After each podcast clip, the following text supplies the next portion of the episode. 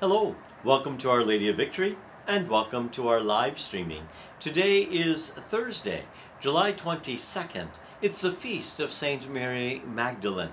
Today we hear from John's Gospel, John chapter 20, verses 1 and 2, and then verses 11 through 18. So let's listen to John's Gospel together today. On the first day of the week, Mary Magdalene came to the tomb early in the morning while it was still dark, and she saw the stone removed from the tomb. So she ran and went to Simon Peter and to the other disciple whom Jesus loved, and told them, They have taken the Lord from the tomb. We don't know where they put him. Mary stayed outside the tomb weeping. And as she wept, she bent over into the tomb and saw two angels in white standing there, one at the head and the other at the feet, where the body of Jesus had been. And they said to her, Woman, why are you weeping? She said to them, They have taken my Lord, and I do not know where they have laid him. When she had said this, she turned around and saw Jesus there, but did not know that it was Jesus. Jesus said to her, Woman, why are you weeping? Whom are you looking for? She thought it was the gardener, and said to him, Sir, if you carried him away, tell me where you laid him, and I will take him. Jesus said to her, Mary. She turned and said to him in Hebrew, Rabboni, which means teacher. Jesus said to her, Stop holding on to me, for I have not yet ascended to the Father. But go to my brothers and tell them, I am going to my Father and to your Father, to my God and to your God. Mary Magdalene went and announced to the disciples, I have seen the Lord. And then she reported what he had told her. The Gospel of the Lord. Praise to you, Lord Jesus Christ. Stop holding on to me, Jesus tells Mary. Go, tell my brothers that I have risen. See, the gospel that Jesus has died for and now has been raised up for is not just a collection of wonderful stories. The gospel in itself is a call to do, to do something to build God's kingdom of justice, to reconcile all humankind into the family that God envisions, to reveal God's presence in the love and in the forgiveness that we extend to one another.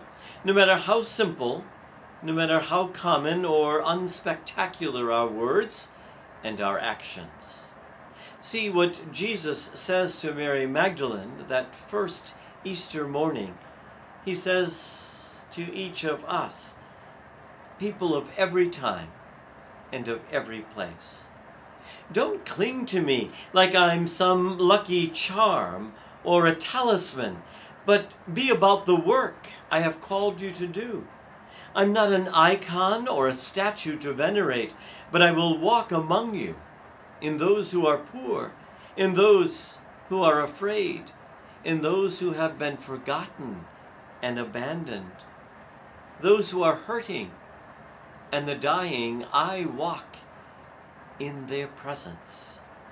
I'm not a sage to quote or a rule book to use to keep score. But I am always present, unseen, guest at your table, inspiring you to hospitality and to welcome, teaching you to care and to forgive one another. See, inspired by the compassion and the faithfulness of Mary of Magdala, whose feast we celebrate today, May we let go of our image of the distant Jesus and make known the Jesus who is alive in our midst.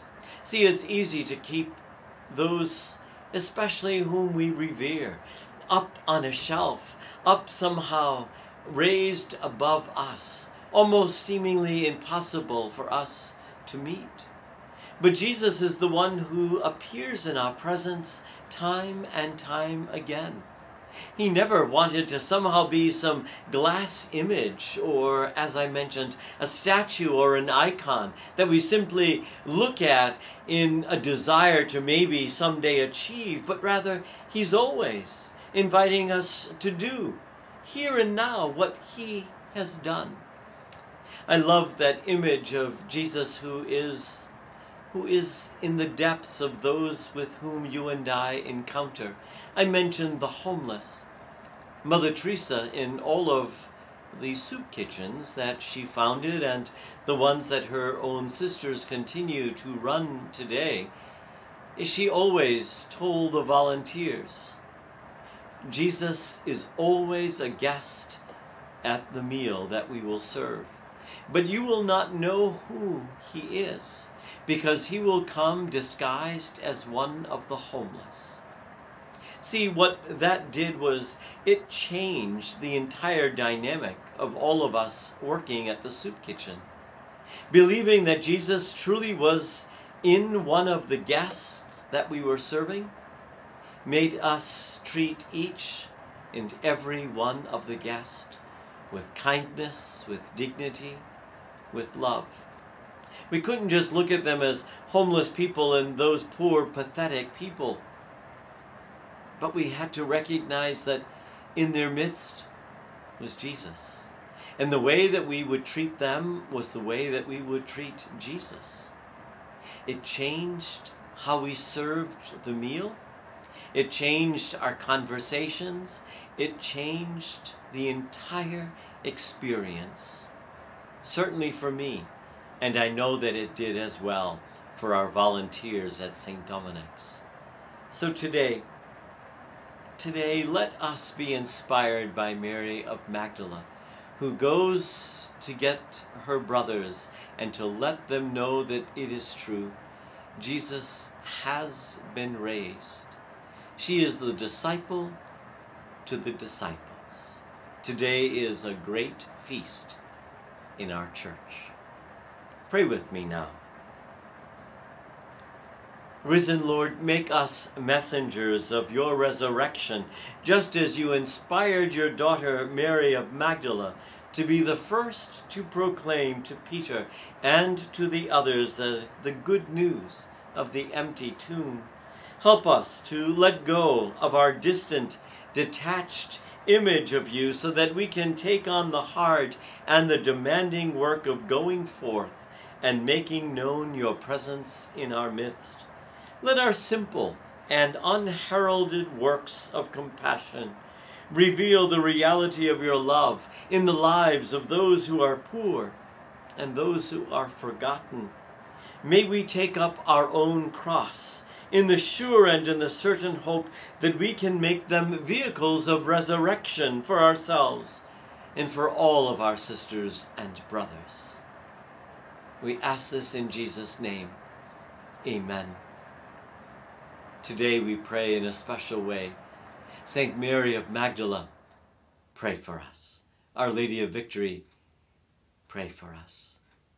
Be blessed today and at every moment of your life by our God, who is Father, Son, and Holy Spirit. Amen. Have a wonderful day.